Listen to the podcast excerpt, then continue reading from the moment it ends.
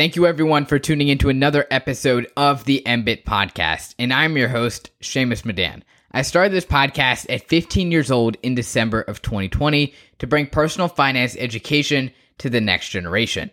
Now I am 16 years old and the podcast has evolved to interviewing entrepreneurs, VCs, GPs, and founders of public companies, all of which are designed to delve into insights that have not been shared elsewhere for the next generation of those interested in business. Recently, I ventured into the VC space as a venture fellow at Blitzscaling Ventures, which is backed by the co founder of LinkedIn. And I am interviewing those farther along in their journey to learn more on everything that I and the audience is curious about. If any of the above sounds interesting to you, make sure to subscribe to the podcast and share it with a friend. And now, back to the show.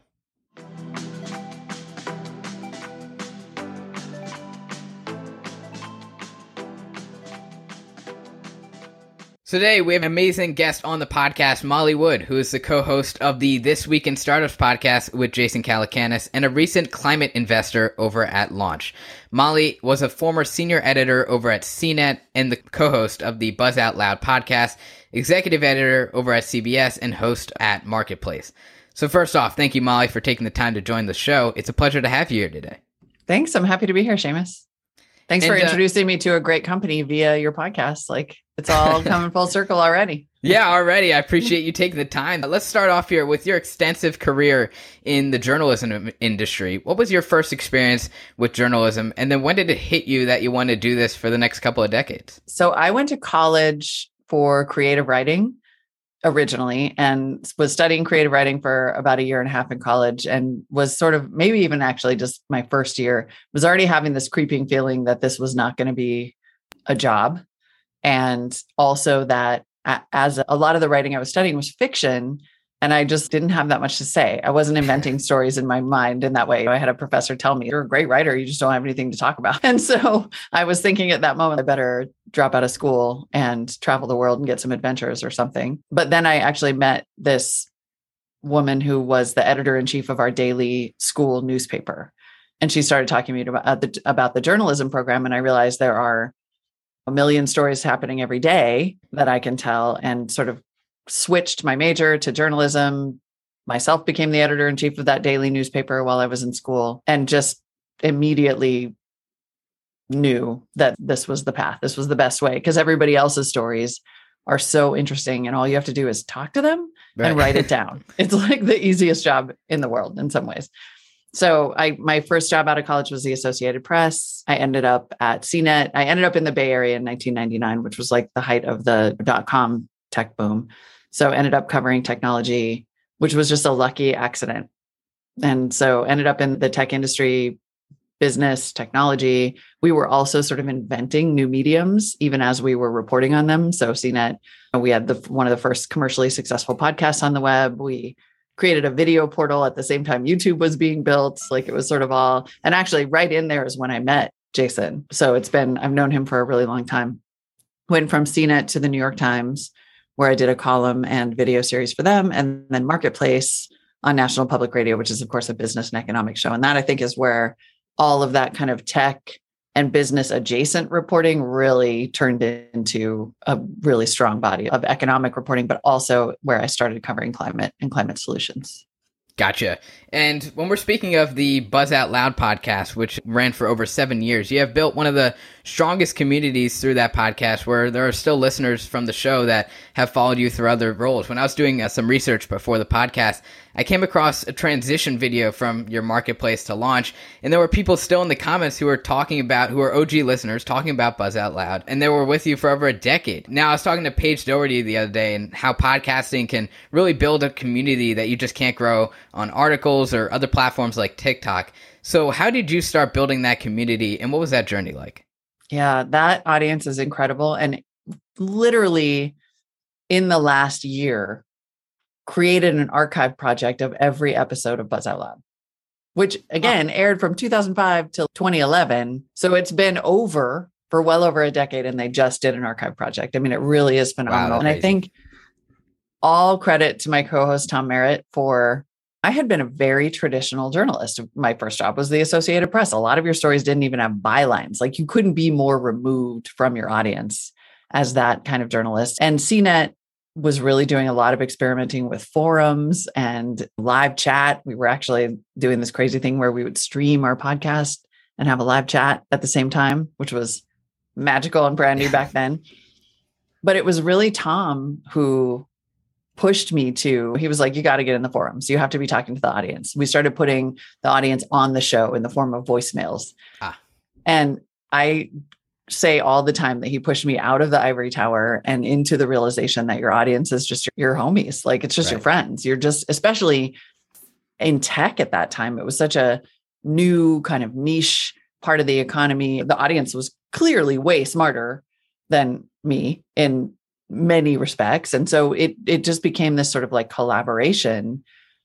And I really do think that having your audience on your show, treating them like experts, realizing that you're in a conversation instead of like a lesson is really the key to that. But there is something magical, and I'm still not, maybe it's just that you're speaking off the cuff and we would respond to the, we'd have a live chat going, we'd respond in real time. That still is like my magical multitasking skill is to be able to see somebody chatting over here while I'm talking over here and bring them into it. But I think it, your audience becomes your co host and then they become your army, your internet army. Yeah, I totally agree. It's actually a strategy that Nick and Jack, I was talking to Nick the other day over at Robinhood Snacks or now T Boy podcast, that they employed in the past couple of years where they'll start having listener recommendations or they'll start ha- shouting out their listeners at the end of the show. And it's mm-hmm. something that allows the listeners to connect to the host in a way that wasn't able to happen before. Yep, exactly. They become they're real people. They're exactly. not an audience, they're real people. yeah. Yeah. When I've talked to VCs on their journey, the topic of pattern recognition has uh, come up more than once, where they're able to identify patterns between winners and failures. So, over the decades in journalism, what are some of the patterns that you've picked up and why are they important to know? That's a great question. I definitely credit pattern recognition with being the key to the whole thing, whether it's journalism or venture capital. I think you could probably break patterns into a couple of different buckets, right? There would be technology patterns that enable certain businesses to be born. We talk a lot about Uber and the, the sort of cohort of companies that were only enabled by 4G and mobile. So I think being cognizant of kind of the development of a technology that's going to enable something that couldn't have existed before is super valuable. There's, of course, pattern recognition around people. And in my long experience as a journalist, like there are certain people who always turn, always end up in the same place. Not to, I don't want to slander anybody or go into too much detail, but it's, but you start to sort of, there's this cult of the founder, of course, and the founder is very important. And also, there is an archetype of a founder that almost never proves you wrong. And I just think you have to sort of believe what your eyes are telling you when you talk to a founder, good or ill. Yeah, it's good to know. And uh, let's transition here into climate tech and your experience over at Launch. So, what was your first experience meeting Jason? So, I met, I met Jason in probably 2005 or 2006 when I wrote something at CNET about the company. I, I wrote an aside in a column that referred to one of the blogs that he ran at the time. You know, he had web, web blogs. Yeah. Yeah. Um, and he did not care for it. And so it came my way that he was kind of agitating against me online in forums. I like to joke that I met Jason when he tried to destroy my career and drive me off the internet, which I think a number of people have had similar experiences with Jason. Yeah. And then we I emailed him, we put it together. He came on Buzz Out Loud. He was very gracious. And I think over the years we just he did me a, a solid when no one was looking. I think what I came to realize over J- about Jason over the years is he's a full contact guy who's a really good human being at heart. And so we I was on I've been on this week in startups off and on for years as part of the news roundtables. We've just really had a long history. And when he came along and was the person I've had a lot of conversations with venture capital firms over the years. Jason was the only one who came along and said, be an investor. Don't come here and build a media platform. Be my co host on This Week in Tech and be a high level investor be a capital allocator. And that was just an opportunity I could not pass up. And then when I said, I'm really into this climate thing and that's what I want to do at our otherwise very mainstream fund that doesn't have a climate portfolio, and he said yes to that, it was a no brainer for me. Gotcha. And yeah. we've seen quite a bit of journalists turn into VCs. For example, Jason, who is former Weblogs, Harry Stebbings, which is the host of the 20 VC podcast, who now runs a VC firm, and many others. It seems like there's a common theme here that's storytelling and meeting people and building that network early. So, why did you transition into VC and then specifically climate? I really, I'm not, I had been VC curious, I would say, for a lot of years. I am not 100% sure I would have made the switch if I couldn't come be a climate investor. I might have, but for me, it was really about I had found around 2017 or so is when I really started diving into climate tech and climate tech solutions and really created a series around that in 2018. And just sort of got to the point where that where I was and this is actually why I'd been curious about VC for a long time is I just wanted to have boots on the ground. I wanted to be in the room where it happened and to be able to cause a more direct action. Storytelling is incredibly powerful, but it, it's diffuse. The impact is sort of hard to measure. It goes out. It might come back to you in the form of comments, but it's not as tangible as being able to say, I wrote you a check and now you are building a company and you're going to hire, you're going to create jobs and have an impact on the economy and potentially on solving the climate crisis. That was just, I was like, you know what? I'm out of time to change minds. I need to get to work. Yeah, totally. And we know how important storytelling is in entrepreneurship or marketing as it allows the customer to connect with the product. And over at Launch, you don't just do VC investing, but as we mentioned earlier, you're also the host of the This Week in Startups podcast. So how does storytelling apply to venture capital? I think it's really valuable for people to if you're a founder and you're going to come to Launch and you know about this podcast, you already have walking in the door a sense of what we know and what we don't know and who we are. And I think that's very valuable.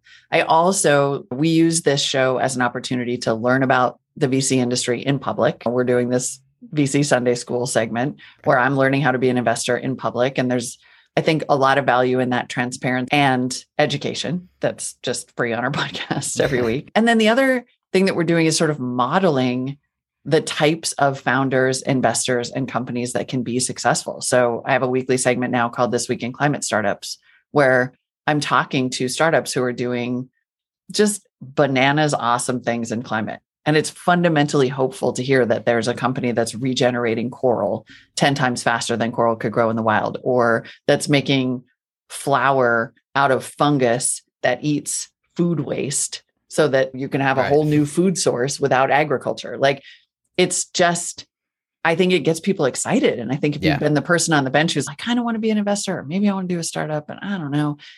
And you hear all of these people saying, Oh, I did this from scratch, or Oh, I did this with my friends and family giving me a million dollars to invest, or this thing exists and is possible, that it can just give you inspiration. Totally. And we've seen the climate tech industry pick up recently here a lot. Climate tech has seen 47 unicorns since 2015, with 28 of them joining in just 2021 alone. Now, collectively, they've raised $50 billion at 130 billion valuation. Now, the data is according to HolonIQ. And climate change is one of the top concerns for Gen Z. What are some metrics that you are using to find these next potential climate tech unicorns?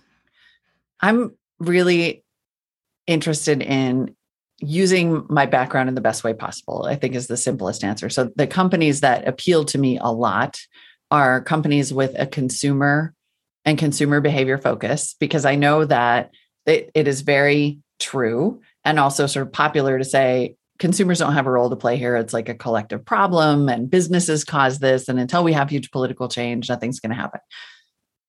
I actually don't think that's true. I think consumers still have a lot of power. I mean, collectives are made up of individuals.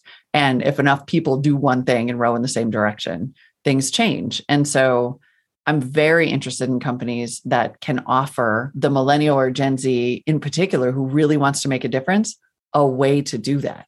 Like, I know you'll buy it you just need a thing to buy. All about those kinds of companies that make it easier for you to decarbonize, that make it easier for you to get zero waste grocery is one of the portfolio companies that's in our accelerator right now that make it easier for you to buy used clothes, right? Or used furniture, circularity, like the idea of reuse and reusing things instead of getting new stuff over and over. I think there's really a lot of power there.